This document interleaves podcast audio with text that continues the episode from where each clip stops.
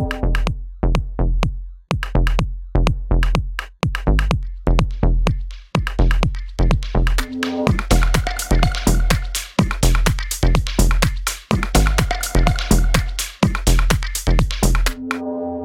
Всем привет! С вами очередной выпуск подкаста Frontend Weekend и его бессменный ведущий Андрей Смирнов. И сегодня у меня в гостях э, Сэм Булатов, ведущий фронтенд-разработчик компании Valiot. Сэм, привет! Привет! У меня очередной выездной выпуск. Теперь я в Иннополисе на конференции MergeConf. Э, мы с тобой сидим э, в кампусе Иннополиса. Тут очень очаровательно и прекрасно. Надеюсь, что звук тоже будет замечательным. Я, когда готовился, и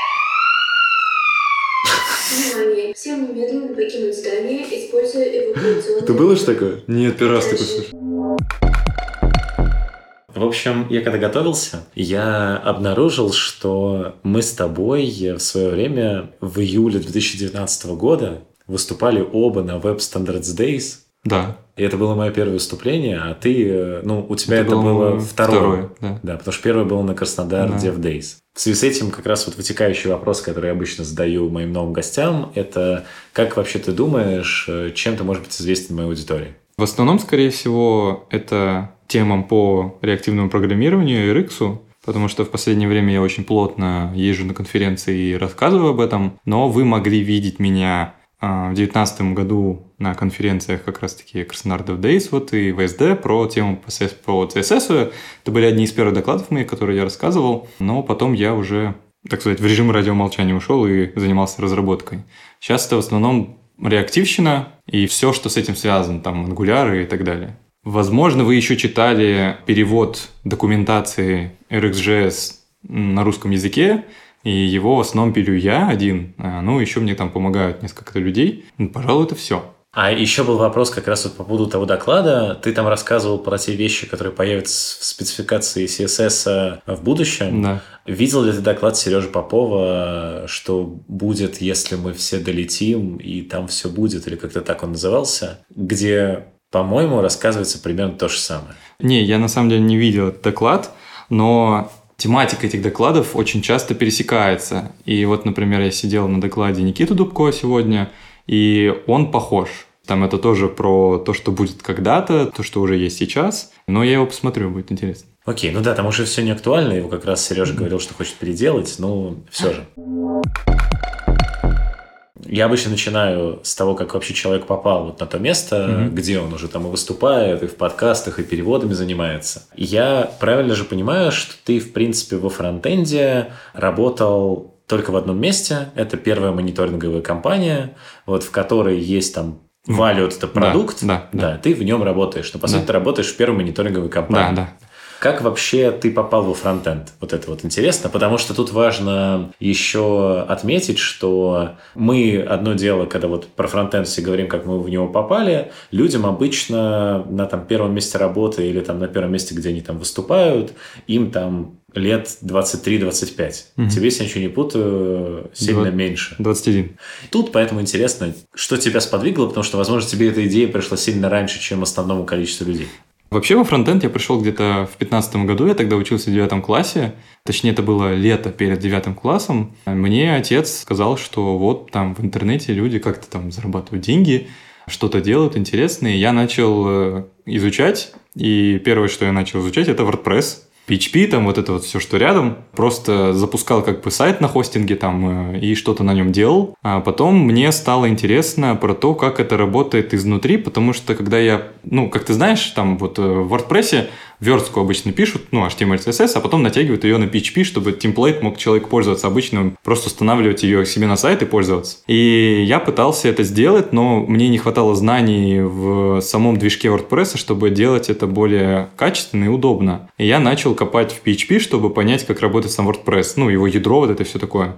И я ушел больше тогда в программирование, нежели в поделку этих вот э, таких сайтов э, и так далее. И э, в то время я начал думать над тем, что можно было бы заняться там фрилансом. И где-то это был уже как раз 9 и 10 класс. Я пытался брать там а, заказы на биржах, даже пару штук выполнил, но мне попадались такие забавные заказчики. Один, например, попался, он верил в то, что Земля плоская, и он мне об этом рассказал уже после того, как мы почти закончили проект. А в каком а, контексте это всплыло, что... Это, ну, это вообще забавно. У меня тогда не было ноутбука, и я делал на стационарнике работу. А он любил встречаться тет-а-тет, чтобы, ну, рассказывать все такое. И я к нему ездил, получается, ну, мы встречались в кафешке, он привозил свой ноутбук, я на его ноутбуке правил вот э, верстку и все такое так, как он хочет. И уже где-то вот под конец он мне что-то такой просто рассказывает. Мы делали, на самом деле, сайт для криптовалюты. У него была какая-то своя там криптовалюта, хотел запускать какие-то токены, думал на этом сделать дофига денег. И вот он мне в один момент говорит, мол, слушай, а ты знаешь, что люди не летали на Луну?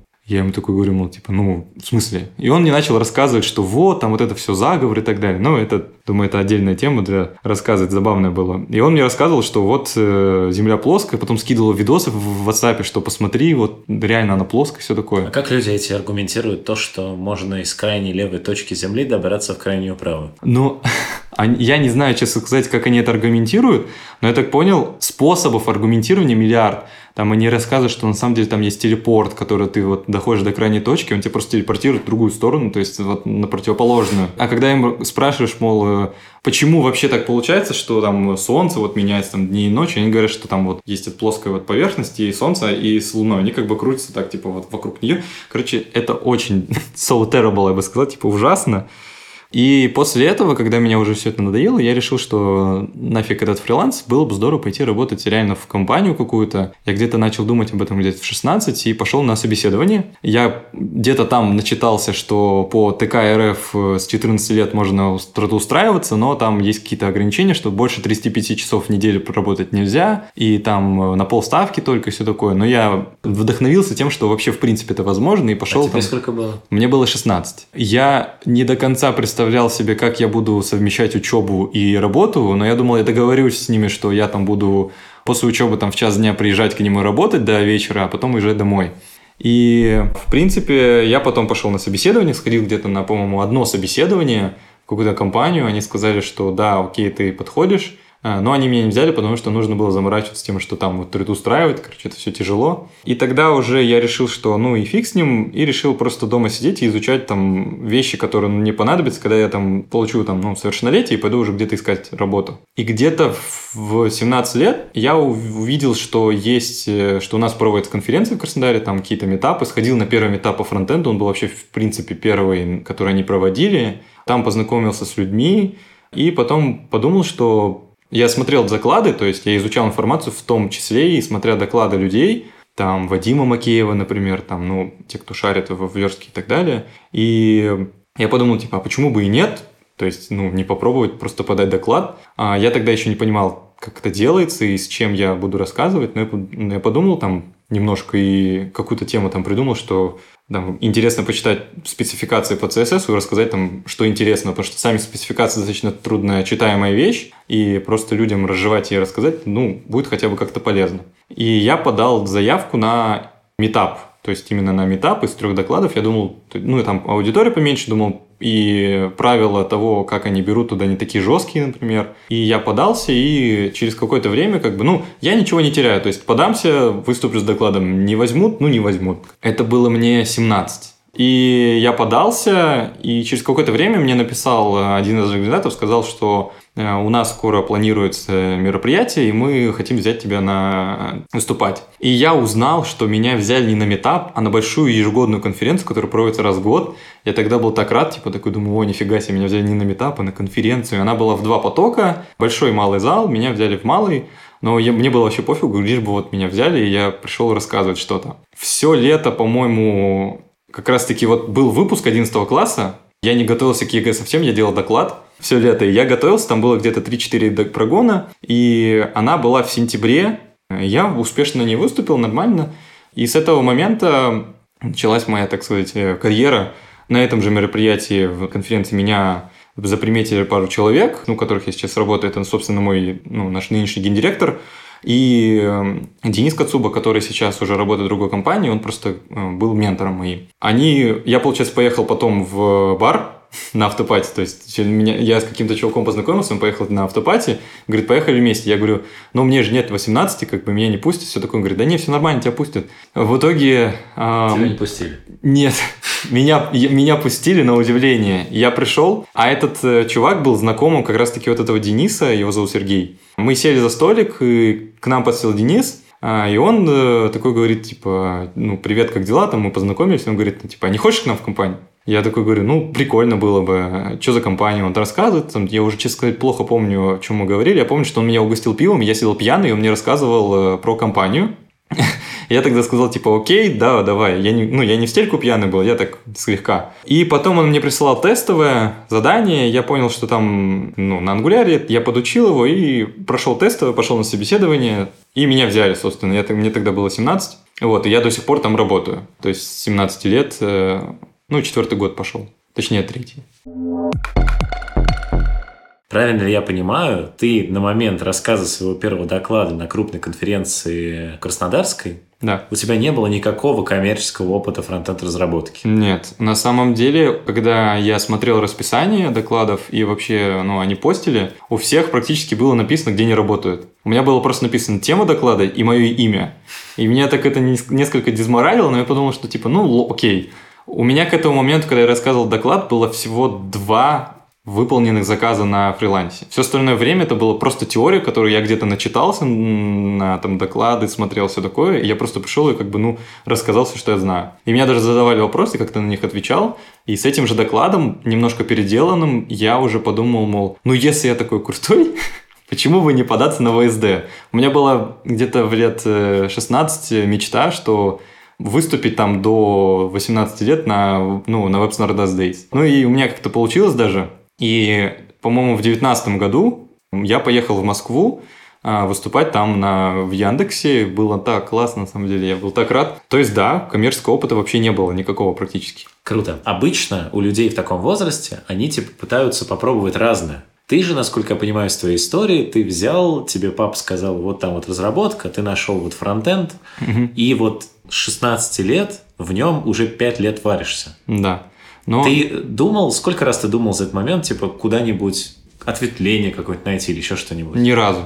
На самом деле, мне очень повезло с родителями. Они, ну, как сказать, парились о моем э, будущем и э, спрашивали, типа, а чем ты хочешь заняться? Там, и где-то почти все детство я провел в всяких разных секциях. Там, ходил на карате, ходил на футбол, э, ходил на рисование. У меня есть там э, где-то 3-4 месяца профильного образования художника, но я уже, если честно, все забыл. И все, что было платное, по факту, мне родители оплачивали, я забрасывал где-то через, ну, неделю-две. Ну вот с рисованием я долго прям провалился. И забавно вышло с тем, что выстрелило у меня то, что было по факту бесплатно. Я за все время обучения вот этого всего, я там народ торрентах скачивал всякие курсы, я потом на ютубе там смотрел всякое всячина, это все было бесплатно ну, как-то особо не было вообще даже задумок. То есть мне это нравится, это интересно, и я именно выбрал фронтенд, потому что именно фронтенд люди видят. То есть это... Ну, э, классическая история. Да, да то есть это красиво, там все такое. Я не, я не спорю, что бэкэнд это сложно и все такое. А, это мне тоже на самом деле нравится, но фронтенд нравится больше. И за все время нет, не особо не было. При этом Следующий тоже этап. Э, я не знаю, как у тебя устроено, но обычно тоже я представляю, что люди вот получают какой-то свой первый опыт своей первой компании, они там работают обычно там пару лет, становятся уже матерыми вот коммерческими разработчиками, и после этого начинают уже как-то маневрировать между компаниями. А ты же 4 года работаешь э, в компании, которая насколько я понимаю, с учетом того, что я никого, кроме тебя, тут не знаю, там, наверное, не так много людей и, наверное, не так много всякой движухи. Почему ты при этом там тоже остаешься и э, не смотришь э, по сторонам? Или у вас в Краснодаре рынок эти компании не очень развит? На самом деле вопрос здесь, ну, ответ на этот вопрос очень простой, мне там нравится. Я смотрю на другие компании, я даже пару раз ходил на собеседование, на одно собеседование в аутсорсинговую компанию – а, я его прошел, мне дали офер X3 или X2, что ли, моей зарплаты нынешней. Но я все равно туда не пошел работать. Э, я остался в нынешней, в моей компании, потому что мне нравится этот продукт. Один единственный, который мы пилим. Там бывают интересные задачи. Мне нравится коллектив. Мне нравится, что мы маленькая компания, то есть нас всего там 25 человек, вообще в принципе всех вместе, если взятых. Вот. А деф-отдел это просто три человека, которые мне очень близкие друзья. Я не то чтобы сказал, что это компания семья. Где-то я у кого-то слышал, что бегите из компании, которая для вас семья. Я не помню, кто это говорил, по-моему, кто-то из именитых э, и популярных спикеров. Но я считаю, что это такая... Мне там просто очень нравится. И мне там комфортно, мне приятно, что я там не какая-то там, допустим, маленькая шестеренка, ну вот если прям приводить пример, а какой-то ну, важный человек, который учитывает мое мнение, и я занимаю очень а, важную позицию, я бы сказал. Я понимаю, что если я соберусь куда-то уходить, то мне нужно будет найти для себя замену и обучить этого человека, чтобы он мог меня заменить. Но, в принципе, если отвечать на твой другой вопрос про то, что ну, рынок компаний в IT э, в Краснодаре очень хорошо развит. К нам, вот Тиньков, например, недавно приехал в Краснодар, и они вроде бы скоро будут проводить э, One Offer Day, этот, когда типа получу офер за один день. В принципе, IT-компаний в Краснодаре очень много, но я пока не планирую никуда уходить из Валюта. То есть э, у тебя вот нет этого юношеского максимализма, сели старик поговорить э, с, с молодым, один его допрашивает. А у тебя нет вот такого, что ты прям хочешь там всего и сразу, всего попробовать, э, там, о, офер X3, пойду вот это, больше денег, больше впечатлений. Тебе вот важно ощущать, что ты вот ключевой разработчик, и все у тебя ну, в этом плане хорошо. Не то, чтобы мне важно ощущать, что я какая-то там важная фигура в компании, а то, что в принципе, ко мне лояльно относятся, и я бы сказал, что уже как часть этой компании. Я не могу, мне трудно просто взять и оттуда уйти, в том плане, что мне она сильно нравится. И я на самом деле смотрю на другие компании, то есть прикольно, когда там ты работаешь в Яндексе, и ты там, не знаю, была какая-то история, что, по-моему, один из сотрудников Яндекса там забыл снять бейджик, Яндекса и пошел там где-то гулять, и люди ему говорят, типа, о, вы из Яндекса, классно, типа. Вот, когда я говорю, что я работаю в Валюте, все спрашивают, типа, а что за Валют? Но меня это прям, ну, не расстраивает, мне очень интересно рассказывать им, чем я занимаюсь и что я делаю в компании. И, в принципе, я бы не сказал, что это прям какой-то юношеский максимализм, что люди хотят э, искать там какие-то другие компании, смотреть, как там что происходит. Мне интересно, на самом деле, когда я знакомлюсь с людьми, я спрашиваю, типа, а как у вас? Что у вас там происходит, как, как у вас там это все работает и так далее. И мне для этого не надо устроиться в эту компанию и на своей шкуре как-то ощущать это и так далее. Я когда ты первый раз сказал, что работаешь в Валюте, я помню, мы с тобой, когда повторно знакомились э, на какой-то из конференций, я подумал, что ты просто сделал э, устную опечатку в названии мультфильма «Вэллиант. Пернатый спецназ». Был такой замечательный мультфильм, где был мой любимый персонаж, это какой-то хомяк-хорек, который летал и орал саботаж. Оглядываясь назад, опять же, попсовая, хайповая тема, что нужно ли вообще высшее образование. Угу. На это есть много разных тем. Понятно, что ты не был внутри, ты просто даже не поступал, я так понимаю, никуда. Нет.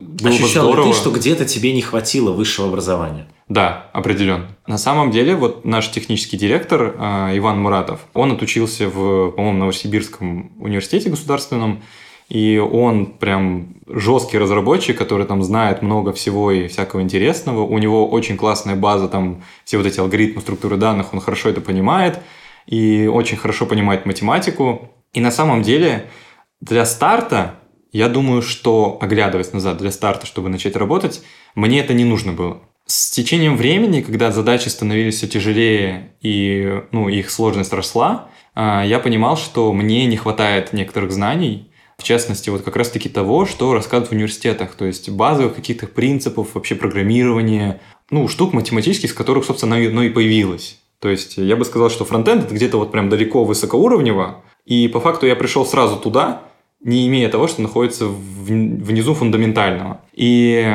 у Ильи Климова на самом деле был доклад, по-моему, 30 лет а, JavaScript, что такое, на Holy.js. Очень классный доклад про то, а, что вам нужно в начале как бы, ну, вашего пути и что вам нужно потом в конце. И вот я как раз, мне кажется, что где-то посередине, и мне нужно знание вот базовых вещей программирования, то есть которые я сейчас как раз-таки сам подтягиваю постепенно, и у меня есть вот прекрасные мои коллеги, которые мне помогают. Мне кажется, что зная эти вещи, я бы мог писать, э, ну, код и свои там алгоритмы какие-то во фронтенде быстрее, чтобы он работал быстрее. И я думаю, это важно, потому что когда ты начинаешь э, задачи, которые сложнее, то тебе нужно знать очень много и, возможно, больше, чем ты знал до этого. какие-то фундаментальные вещи, там, возможно, даже знать, как работают там ассемблеры или C++, там, допустим, или как, например, там страница в браузере рендерится, ну, не самая простая вещь на самом деле. Я понимаю сейчас, что мне эти знания нужны. Я их сам, ну, собственно, сам подтягиваю. То есть там есть какие-нибудь Udemy курсы, там всякие книжки, их, ну, информации сейчас много, и я считаю, что в принципе для того, чтобы получить эту информацию, не обязательно идти в университет. Как раз э, с языка снял мой следующий вопрос – а как ты в целом, если обобщать, считаешь, можно ли всю ту информацию, которую дают сейчас усредненно в высших учебных заведениях, подчеркнуть самому, если ты вот... Ну окей, ты уже родился позже 2000-х, назовем тебя новым вот поколением. Да. Я все-таки думаю, что нет на самом деле. То есть э, это спорно, потому что Университет, э, я думаю, университет дает не только просто тупо знания, которые можно, в принципе, сейчас найти в интернете самому, но он как-то тебя заставляет там эти знания учить быстрее. Есть такая фраза, где ты слышал, что университет учит учиться. То есть он тебя учит тому, как нужно структурировать информацию, как нужно ее быстро изучать, как нужно ее быстро рассказать и забыть там, например, да, допустим. Или когда у вас там э, всякие студенческие истории, что вы там делаете диплом за один день до сдачи этого диплома, и вам нужно его написать быстро, быстрый, чтобы, ну, он нормальный был. И это заставляет ваш мозг э, тренировать какие-то такие навыки, которые вам, скорее всего, понадобятся в жизни дальше. И э, там разные задачи, там, допустим, кто-то писал в лаборатории, я часто слышу слова, что, ну, человек решает какую-то задачу, он говорит, о, я как, когда-то делал такую лабораторию в университете. И ему это помогает. И я бы сказал, что, наверное, все-таки нет. И я бы не смог дать однозначного ответа на вопрос, надо ли идти в университет или не надо.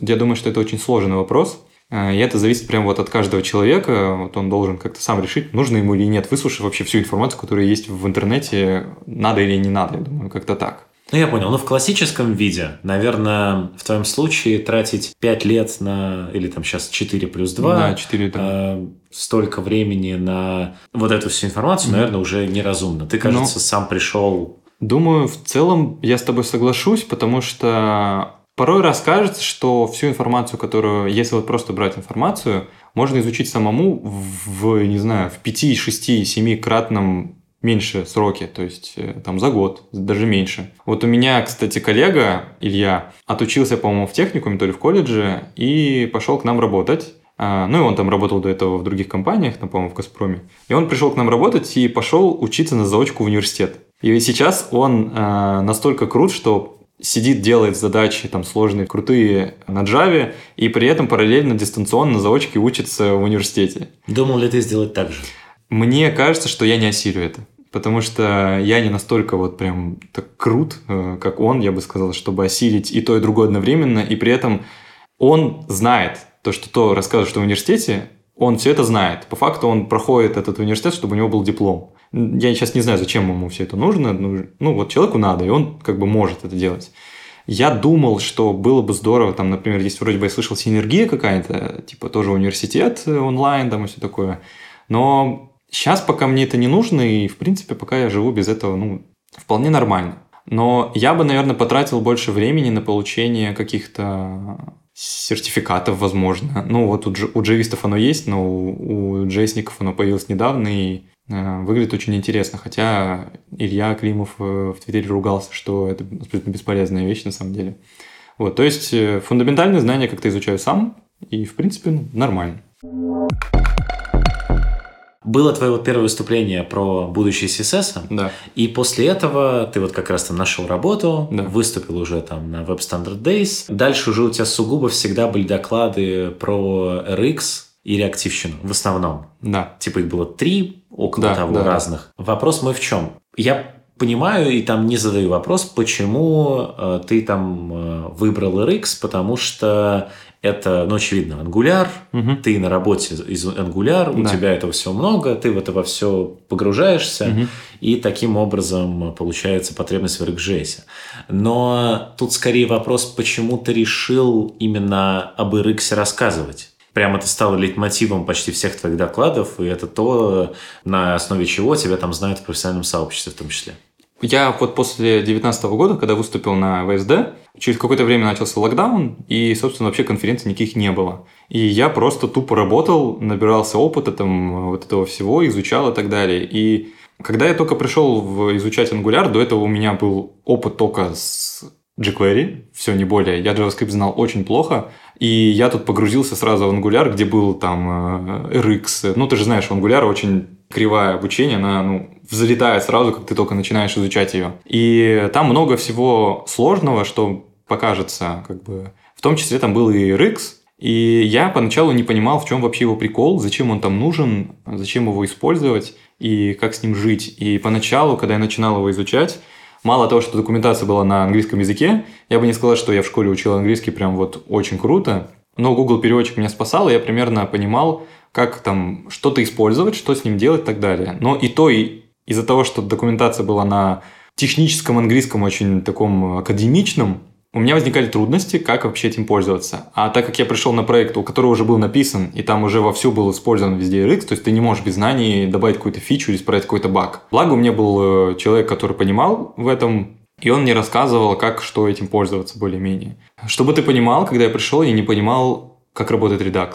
Что это вообще, зачем? Он мне рассказывал, как, что это, как, э, типа, вот у тебя есть стор, там, селекторы, экшены, действия, и он мне рассказывал, я не понимал. И когда я все это наконец осознал, и в том числе, что такое RxJS и реактивное программирование, я подумал, что, наверное, я такой не один. Я не один, кто пришел в эту штуку и ничего не понимает, как этим пользоваться и зачем это нужно. И с этого момента я решил, что нужно начать переводить документацию на русский язык, хотя бы с этого начать. И с этим дело идет неплохо, я там перевожу понемногу. Сейчас пилю новую версию сайта, чтобы она была на, ну, более удобная, там поиск работал хорошо и так далее. Текущая версия сайта, я когда ее открывал, она грузится просто чтобы э, был first content full да, payment да. 10 секунд. Да. А дело в том, что там используется Doxify, и он, по-моему, рендерит Markdown на лету, то есть в реал-тайме, и это, ну, SPA, то есть там по факту классическая. А это полностью ты написал, именно сайт сам?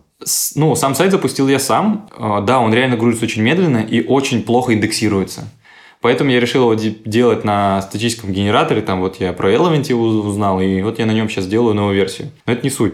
Я решил, что было бы здорово просто помогать людям, э, чтобы они лучше вкатывались во все это дело. Ну и начал с документации. И вот у нас недавно еще в Телеграме чат появился на русскоязычного сообщества, и там люди приходят, спрашивают, и им люди отвечают. Ну и чтобы популяризировать вообще этот перевод, этот сайт, ну, есть, конечно, разные техники. Я подумал, что можно просто ездить на конференции, попутно рассказывать, зачем это нужно, как этим пользоваться, кто этим пользуется и зачем. Потому что RxJS, он агностик, он не связан с Angular, просто Angular решил его использовать. Но никто не запрещает тебе использовать его просто чистым в JavaScript, допустим. Это просто библиотека, как и jQuery, например. Она отдельно живет, и ее можно использовать. И поэтому я езжу просто на конференции, рассказываю, зачем это нужно, как это можно использовать. И попутно говоря, что вот у нас есть сообщество, мы его развиваем, приходите помогать там и так далее. И вот последние темы, почему я рассказываю про них, э, сам RxJS, он очень такой объемный, и про него можно прям много рассказывать. Вначале я решил рассказывать про какую-то очень маленькую часть э, RX, но я понял, что аудиторию найти на этот доклад очень сложно, потому что самих ангулярщиков мало. И тех, кто использует RX в ангуляре, тоже на самом деле, их, конечно, большинство, но их тоже мало. И тех, кто использует эту штуку в RX, тоже мало. И я слегка как бы сглупил, рассказывая эту тему, потому что она очень узкоспециализированная. Я решил просто сделать обширное, как бы рассказать вообще, зачем оно нужно. И вот скоро буду рассказывать. Пока я этим горю, то есть развивает сообщество, чтобы люди приходили и хотя бы знали, про что это и зачем этим пользоваться. Но при этом ты вот сам говоришь, что ты понимаешь, что это очень узкая штука. Да ты как бы осознанно занял некую нишу, и просто тебе вот нравится пока этим пользоваться, и в, вот пока ты этим горишь, да. ты в ней это вот все рассказываешь, или действительно масштабы не настолько малы, как ну, вот мне колхознику видится, угу. и на самом деле это не доклады для пяти человек, это действительно доклады, которые э, могут пользоваться популярностью, если их правильно подать. Я думаю, что да, потому что я вот недавно заходил буквально вчера на State of JS 2020 года, и я смотрел э, популярность использования как раз таки RxJS, и я заметил, что, если не соврать, то ли каждый четвертый, по-моему, 25% там было из всех респондентов, которые участвовали в вопросе, они его либо использовали, либо о нем слышали. То есть популярность его растет, И то, что он агностик, э, позволяет его использовать в других фреймворках. По факту, да, я как бы занял нишу, закрыв ее, потому что никто особо про это не говорит.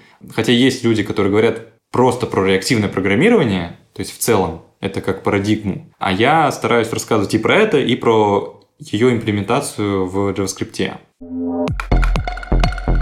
Еще хотелось бы спросить, ты являешься участником подкаста NGRU Air и, в принципе, там ангуляр сообщества. Мне всегда просто очень интересно, ангулярщики как-то сегрегируются и пытаются тусить отдельно. И пытаются делать именно свои какие-то метапы, свои подкасты. У тебя вот есть какой-то ответ, почему вообще так происходит? Потому что ты вот прям чистый ангулярщик, насколько я понимаю. И там даже условно, что RxJS там эм, фреймворк агностик, но сам ты пишешь на ангуляре, никогда ни на чем другом ты не писал прям в коммерческой разработке. Почему так? Я не уверен, что смогу прям точно ответить, но у меня есть э, некоторые мысли по этому поводу. Я думаю, что это из-за того, что Angular очень сильно не похож на два других э, фреймворка, которые э, из большой тройки, э, в том плане, что из коробки там используется, например, TypeScript. И он, в принципе, сложнее для обучения. Я вот официально не советую его как первый фреймворк, который вы должны изучать. Я советую лучше, например, React. И я думаю, что вследствие этого Возможно, ангулярщикам просто тяжелее общаться с теми же ну, реакщиками или вьюшниками на какие-то там темы, потому что он очень сильно не похож. Я бы не сказал, что React и Vue похожи. Просто я говорю, что, скорее всего, Angular из-за того, что он сильно отличается от э, э, других фреймворков, мне кажется, что они просто из-за этого слегка, ну, может быть, обособлены как сообщество. Но я бы не сказал, что они прям вот сильно как-то ответвляются.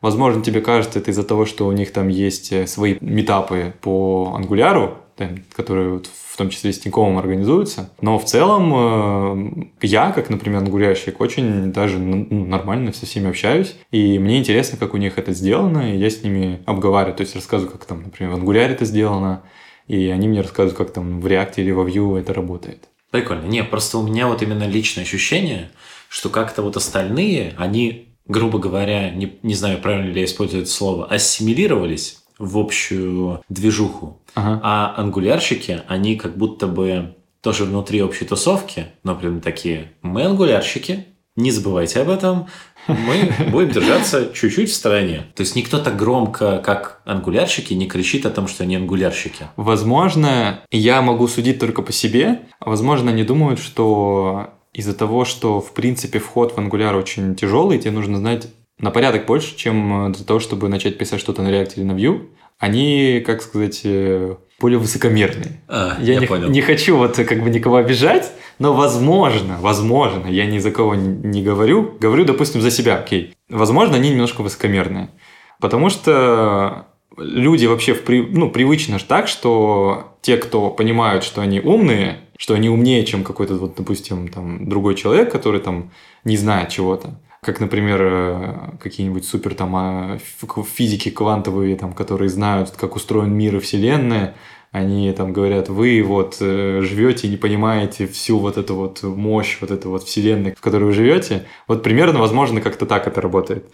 Но я опять же не берусь э, вот говорить за всех шутливо изменяя цитату Ильи Кошлакова из интервью Ильи, Ильи Немира, э, ангулярщики в среднем чуть умнее, чем остальные фронтендеры.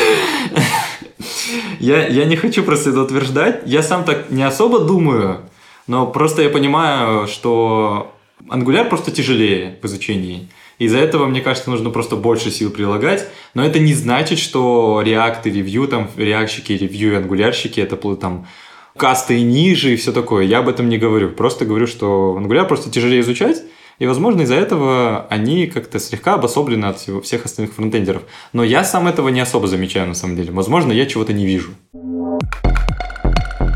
Я зашел на твой сайт, и я не знаю, то ли от того, что он э, долго там не обновлялся, то ли еще что-то, но там куча проектов, которые э, куда ни кликни, везде ничего не работает. Да, короче, сайт, который Мефидев, я его запустил условно недавно, и я не нахожу времени или рук, э, чтобы его допилить или доделать, потому что я собирался там постить статьи, ну, переводы разные, но у меня все никак нет времени, или там реально половина сайта тупо поломана и не работает. Я скорее и... даже про другое. Я скорее про то, что там написано про приложение для организации тренировок цикличных видов спорта. А, да. Проект это... не работает. Да, потому что мы его буквально недавно заморозили. И ага. тебе просто повезло, он до этого момента работал. Мы как-то ездили на хакатон в Сочи, и там было как раз про спорт и все такое. И мы в пятером заняли, по-моему, второе место на этом хакатоне. Да, с... и получили 100 тысяч рублей на всех. Да, 100 тысяч рублей на всех, э, и вот запустили этот проект.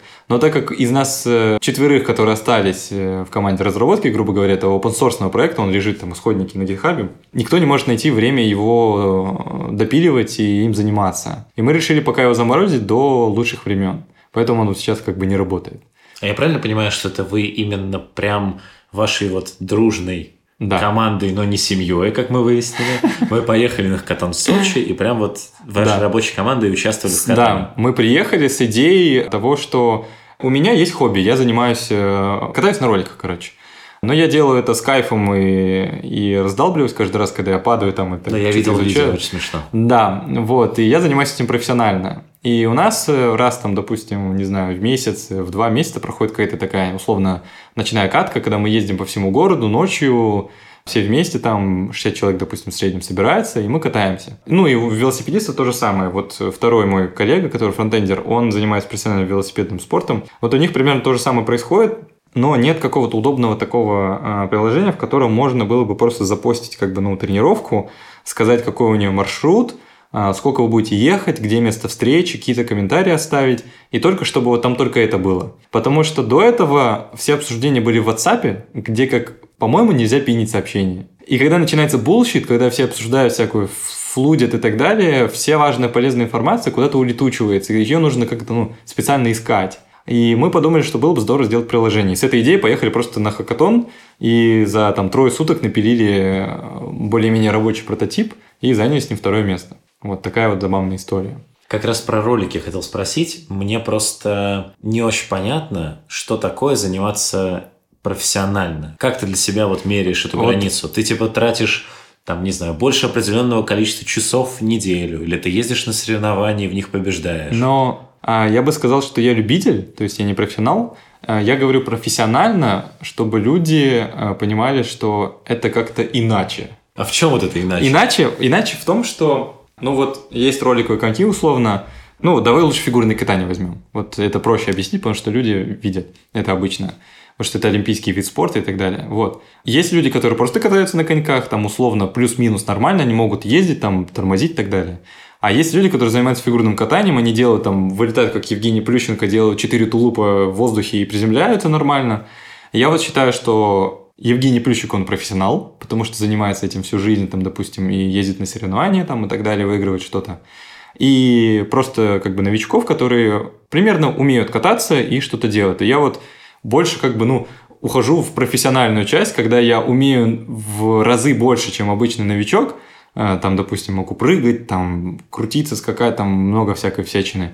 Но при этом я не участвую в всяких разных соревнованиях, потому что это не моя основная деятельность. Я как бы занимаюсь этим как хобби, и, честно сказать, я просто боюсь э, раздолбаться и вылететь из... Э, ну, фактор автобуса, знаешь. Если я сломаю себе руку или палец, я не смогу нормально работать.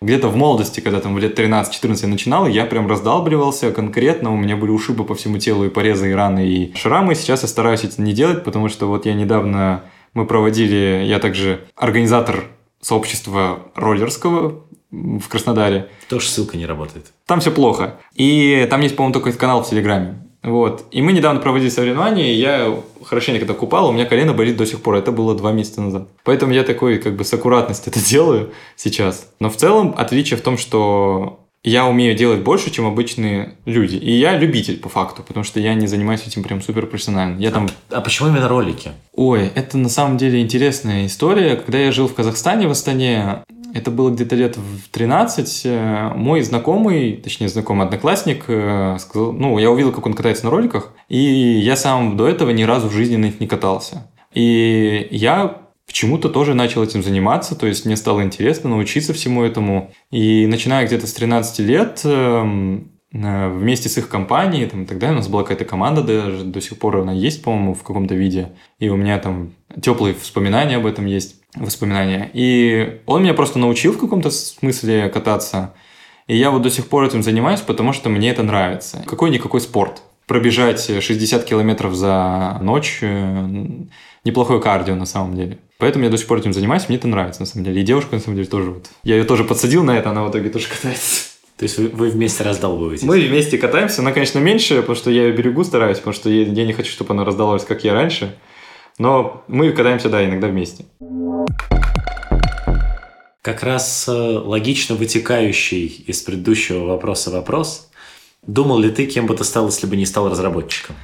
Ой, это такой хороший вопрос. Я много раз об этом думал, и я до сих пор не могу сказать, не могу ответить на этот вопрос. Я честно не знаю. То есть до 9-8 класса я никогда в жизни не задумывался, что я буду делать после того, как я выпущусь, как бы, да, что, чем я буду заниматься, или что, чем мне там нравится, что делать. Я как бы просто жил в свое удовольствие, там, э, что-то там делал, где-то тусил, катался на, на роликах. Но я Возможно, там где-то у меня в закромах была мечта о том, что я стану э, амбассадором какого-то спортивной компании, которая производит ролики. И я буду просто там совмещать приятное с полезным, там кататься и как раз снимать видосы там и продавать их просто этой же компании. Но это была такая очень далекая мечта, и для этого мне нужно было прям очень много сильно постараться. Мне повезло с тем, что я воткнулся вот в разработку как раз в этот момент, когда уже решала судьба того, что я буду, чем я буду заниматься как бы получилось так, что с момента, когда я не знал, чем я буду заниматься, и момента, когда я знаю, чем я заниматься, это дело, дело моей всей жизни, там нет вот э, перепутья, то есть оно как бы хоп, и сразу перепрыгнулось. И я бы сказал, что мне даже слегка, ну, повезло в этом плане. То есть, грубо говоря, даже не было какой-то вещи, которой ты был бы близко к тому, чтобы ее там попробовать. Да, не было. Такой вещи не было. Это были только ролики, но это очень шаткая такая как бы деятельность. И Возможно, если бы я все-таки не получился как-то с разработкой, то пошел бы на какой-нибудь университет, там, условно, там, на какую-нибудь математику. Вполне вероятно, что я бы к этому тоже пришел, только намного позже, возможно. Потому что мне математика, физика нравилась, а гуманитарные предметы я прям откровенно ненавидел, как историю или литературу, например. Почему стоит переехать в Краснодар? Для сравнения, я приехал вот из Краснодара, по-моему, вчера. Я улетал, э, был одет просто в толстовку, и там шарфик у меня был надет. Когда я прилетел сюда, я надел куртку и увидел первый снег в году. И в Краснодаре сейчас, по-моему, плюс 16 или плюс 15, если не соврать. Вот. В Сочи, конечно, и в Адре теплее, но... Не, уже тоже холоднее. Я да. прилетел из э, Сириуса. Это, из Сириуса? Это... Я знаю, да. Мы да. как раз-таки там и были на Хакатоне. Вот. Я прилетел оттуда, и там я улетал, э, вот чуть похолодало, стало тоже плюс 16. Ну, Но при этом на прошлой неделе я там был, там было плюс 21. Ну, это один из плюсов того, что в Краснодаре тепло. Там где-то я смотрел, что 300 дней в году там солнце. То есть светит, тепло. Зима там не такая как бы суровая, как в других регионах. Это по поводу погоды. Айтишка там очень тоже даже развита. Многие компании стали приезжать э, к нам в Краснодар, э, открывать там свои офисы. Э, Яндекс, по-моему, планировал. Тинькофф вот недавно приехал, как я уже говорил. С айтишкой там все хорошо, работу вы там найдете. Я бы сказал, что Краснодар достаточно красивый город, и там много мест, которых, ну, как в любых других городах, можно посетить, да. И где-то я еще слышал статистику забавную, что в Краснодаре а, по-моему, самое большое количество увеселительных заведений на душу населения. Баров вам хватит за глаза на самом деле.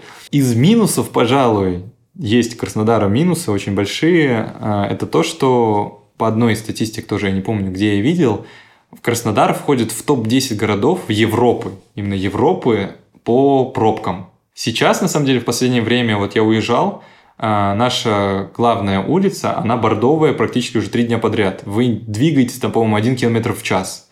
Там бешеные пробки. А, если вы собираетесь переезжать, я вам дам совет, и уже нашли какую-то работу, советую брать э, жилье рядом с работой, ну хотя это логично. Не советую брать жилье, экономить и брать где-то там, например, э, на окраине и ехать в центр, потому что это невозможно, вы будете страдать в пробках, как вы будете въезжать в город и выезжать. А всяких достоинств белого человека вроде метро нет такого? Нет, есть только общественный транспорт, и то очень плохой. Есть трамваи, но они не везде, и они не до всех дотягиваются, то есть желательно где-то в центре жить, чтобы, ну, плюс-минус нормальную логистику иметь. Свою машину, как ты уже понял, покупать особо нет смысла, потому что куда не поедешь, везде встранишь в пробку. И еще хочу заметить, что главная улица, про которую я говорил, называется Красная. Ну, пока не бордовая. Пока не бордовая. И это очень забавное этот, э, замечание, когда ты смотришь э, в Яндекс пробках, например, красная, как всегда, красная. По сравнению с Сочи, например, или с Адлером, там холоднее, и... Но это не курортный город. Но это, это не курортный плюс. город, в этом-то и прикол, да. И если вы захотите поехать, например, куда-нибудь, пожалуйста, в 100 километрах 2-3 часа пути море. Азовское и Черное. Ну, И- ты прям кайфанул, переехав из Астаны в Краснодар? Да, я прям кайфанул, потому что я снял пуховик, который я носил в минус 50 в Бураны, и я теперь его не надеваю, потому что в Краснодаре тепло. Но на самом деле зима, так как я ассимилировался уже, я когда приехал, мне вообще было посрать на этот холод, потому что я такой приехал, минус 30, там, минус 50, какие-нибудь там буран, тебя э, сдувает ветром, ты идешь э, в Астане какой-нибудь, там уроки отменяют в школе из-за того, что буран и снегом все заметает. Ты приезжаешь в Краснодар, где тебе жалуются южане, что ой, тут вот э, в минус 2 холодно и все такое. Теперь я сам этот южанин, который жалуется, что минус 2 холодно, и хочу, чтобы зима вообще была как в Адлере или в Сочи. Если вы живете в Питере, вы, я думаю, словите кайф от того, что тепло. Еще же э, как раз мы не говорили про краснодарское IT-сообщество. Да. Вот, у вас там всякие движухи. Я так Да. понимаю, ты там уже изначально приходил просто как докладчик. Да. Сейчас ты там уже тоже Ну да, я стараюсь... делаешь, э, активничаешь. Активничаю, да. Я стараюсь сейчас попасть в оргкомитет Краснодарского сообщества, и я уже, как сказать, на пути к этому.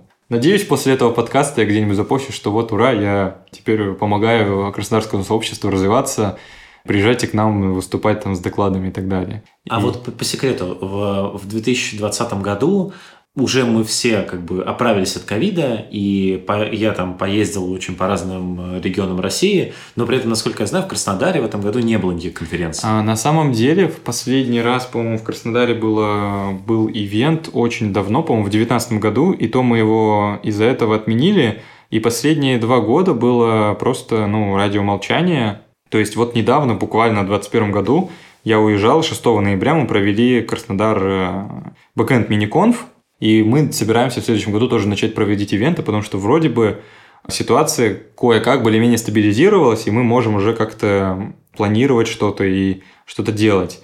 Ну вот я смотрю, мы там последние ивенты были 15-23 ну, декабря 15-19 года и 23 ноября 19 года, то есть очень давно. Мы где-то два года просто ну, ничего не делали, потому что было непонятно, что вообще как организовывать. Но в 21 будет точно. В 21-м точно, ну сейчас, конечно, точно сложно что-то говорить, но мы максимально постараемся в следующем году на, э, сделать все, что мы обещали. Так что да, Краснодарское сообщество живет, приезжайте к нам э, на конференции, у нас очень тепло э, и уютненько. Как, в принципе, ты сам пережил карантин? Ой, это на самом деле веселая история. Когда начался карантин, локдаун, на самом деле в январе, по-моему, 2020 года всякие начали этот, э, в Телеграме появляться новости, что вот в Китае, там, в Ухане началась там что-то эпидемия, карантин, там начали. Я думал, ну это как обычно там с Эболой, вот как в тот раз было, что локализируют и все забудут э, про это. Но в итоге мы тут сидим с тобой, э, э, полные QR-кодов ушей и так далее. Э, И, как оказалось, нет. И да, где-то в апреле начался локдаун, всех отправили на удаленку, и мы, собственно, тоже ушли на удаленку. И мне ужасно не повезло с задачей, которую я тогда выполнял.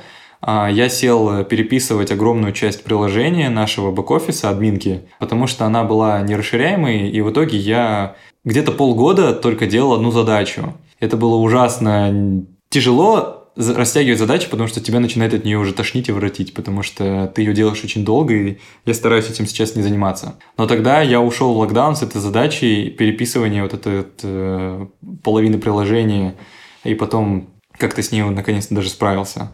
Сам карантин я провел очень даже хорошо, я бы сказал, даже прекрасно, то есть э, начали всякие мемы появляться, мол, где, где там э, экстраверты типа такие, о, выпустите меня, пожалуйста, из дома, не могу сидеть дома, и интроверты такие, э, что а что был локдаун? Что-то было? Вот. И я как-то даже с этим... Я провел два месяца, я не заметил, как они пролетели. Я выходил из дома, по-моему, только пару раз. заказывал еду тупо в себе э, в квартиру и кушал, а, в магазины не ходил.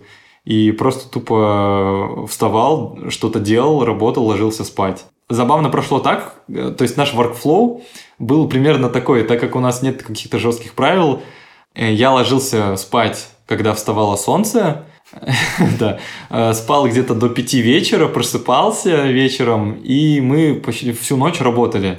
При этом также делали мои коллеги. Наш техдиректор сказал, что, короче, чуваки, вот э, я свободен э, в 4, проверю ваши PR, и потом я не свободен, и потом я буду свободен в 9, и тогда уже, то есть до конца, там, до утра, вот мы будем как-то работать. А у моего коллеги Ильи вообще была история забавная. У него каждый раз сдвигался на час э, сутки. То есть он ложился каждый раз на час позже и вставал на час раньше. Я так знаю, что пытаются прийти в норму люди, которые в запое находятся.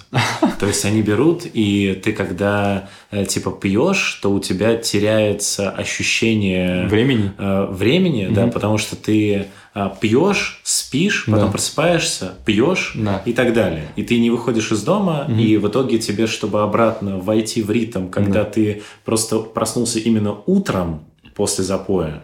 Им нужно целый цикл пройти. Вот тут похожая штука. Ну, это похожая штука, да. И он в итоге ложился на час позже и вставал тоже на час позже. И у него в итоге за два месяца вот так полностью сутки передвинулись. То есть он там в какой-то момент вставал с утра в 7 часов и ложился, как обычные люди, и вот каждый раз он так сдвинулся. И когда он нам рассказывал, мы так смеялись с этого. В целом, локдаун я провел неплохо. Но у вас а... не было прям жестких штук, как в Москве, в Краснодаре? Ну, условно, на роликах ты мог кататься. По идее, да, но я не пробовал. Okay. Потому что мне это как-то прям жестко не было у меня потребности, но мне рассказывали мои друзья э, беймиксеры, велосипедисты, что они ездили там на скейт-парке в локдаун, и там каждый раз э, к ним подходили э, полицейские, э, и они все разбегались. Потом полицейские уходили, они возвращались обратно, они катались, потом полицейские снова подходили, они разбегались. И мой друг говорит уже, мне уже это все надоело, и когда они уже начали подходить, я просто не уходил. И они подошли, я с ними поговорил, и они ему говорят, слушай, чувак, давай вот вы до 8 часов отсюда свалите, мы отсюда уедем, там машина стояла, и потом вы катаетесь хоть вот сколько вам влезет. И они договорились вроде бы норм. Я так понял, что кто-то по камерам видит, что там люди есть. И звонит этим чувакам и говорит, разгоните их. А они не могут, потому что они все сваливают. Но на роликах я не катался. То есть я сидел дома и все время и работал просто по факту. У меня была когда-то рубрика, я спрашивал про никнейм. Вот, тебя можно спросить не только про никнейм, mm-hmm. но еще и про твое имя. Да. Э, опять же, в кулуарах я уже знаю историю. Да. Вот, но, да, во-первых, расскажи, почему ты Сэм, и кто ты на самом деле? Ну, давай начнем с имени тогда. Эм, в четвертом классе мне сказали, что, блин, у тебя какое-то длинное имя, давай мы тебе что-нибудь покороче придумаем. Я не помню точных деталей, как это все происходило. А, я просто помню, что меня начали просто ну, называть Сэм. И это короче и проще запоминается. И я просто стал э, использовать его везде и людям представляться, что вот привет, я Сэм, потому что это запомнить проще, чем мое настоящее имя. А ты Самандар же, я правильно помню? Да, я пол, полное имя мое Самандар. Это весело с точки зрения того, что они спрашивают, типа, а это твой псевдоним? Я говорю, ну да, как бы. Они говорят, а какое твое настоящее имя? Я им задаю задачку, мол, типа, вот э, с персидского это переводится «Млечный путь», если найдешь, я там тебе, не знаю, стикер дам. Что-то такое веселое. И люди там пытаются находить. И вот даже было два человека на моей памяти, кто смогли найти это имя. Это, какая-то, по-моему, девушка моя знакомая. И мой знакомый Валера, который, по-моему, полгода мне писал ВКонтакте, предлагая варианты имен, и в итоге он в конце угадал. И это было забавно на самом деле. Но я просто представляюсь э, своим, так сказать, уже вторым именем, просто чтобы людям было проще запомнить. И на самом деле я думаю, что большая часть моих знакомых знает меня именно под этим именем, а не под вторым настоящим. Я еще, на самом деле, встречал, когда готовился, что Самандер – это с каких-то из иранских, иракских языков переводится как «крайняя дверь». Вполне вероятно, потому что корни моей национальности, у меня есть арабы, например, в крови. А мой дедушка с маминой линии, он араб. И это вполне возможно, потому что имя вроде бы то ли персидское, то ли, короче, ну вот где-то там вот на Ближнем Востоке вот оттуда оно зародилось. Рубрика «Готовим вместе с фронтенд-разработчиком». Как я понял из истории про карантин, э, если ты не ходишь в магазин, не покупаешь продукты, то, очевидно, да. ты не очень любишь готовить. Я не то чтобы не люблю готовить, я ужасно люблю вкусно поесть. Я готов потратить на это уйму денег, чтобы просто что-то вкусное попробовать. Но при этом сам готовить я не люблю. Потому что готовка – это как э, настраивать веб-пак. Это очень долго, тебе нужно там накрошить вот это все, короче, там вот э, ты там суп какой-нибудь вкусный приготовить, который я могу купить вот прямо сейчас за 800 рублей, условно, там, за 400 рублей, которые я ем фубо. Вот ты его покупаешь, 15 минут ждешь, и ты кушаешь. Чтобы тебе приготовить это дома, тебе нужно 2 часа готовить. И то не факт, что он получится у тебя такой вкусный. Поэтому я рад, что у меня, например, появилась девушка, которая умеет готовить. И она мне готовит еду. За это я ей безумно благодарен. Потому что сам я готовить плохо умею. Единственное, что я умею, это готовить яичницу, омлет, гренки, гречку могу сварить, там пельмени, вся такая, такая дичь, которую легко приготовить. И все. Сам я готовить особо не люблю. Могу только вкусные гренки с картошкой приготовить, например. Гренки с картошкой? Но когда ты э, этот, э, теркой картошку трешь, потом это все смешиваешь с э, яйцами, там вроде бы и мукой еще, и вот эту всю штуку окунаешь в нее хлеб, и потом его просто жаришь на сковородке. Это очень вкусно. Напоследок мой гость дает какой-нибудь совет моей аудитории. Это может быть что-нибудь более техническое, что-то более абстрактное. Что mm-hmm. ты можешь посоветовать? Иногда в последнее время я вот на конференции встречаю людей, которые спрашивают, возможно, и у тебя спрашивают, что у них там не хватает там либо мотивации, либо они чувствуют себя как-то ну, синдром самозванца, вот это все, то есть э, чего-то не знают, и они начинают себе копаться и все такое. Мой э, совет достаточно прост. Это просто, ну, если вам нравится то, чем вы занимаетесь, гните линию до конца. То есть э, не сдавайтесь, не, не слушайте тех людей, которые вам говорят, что вы там чего-то не знаете. Вы, возможно, чего-то и не знаете, но это не проблема взять это изучить или пойти там с кем-нибудь поговорить, и они вам помогут. И не бойтесь э, у кого-то просить помощи.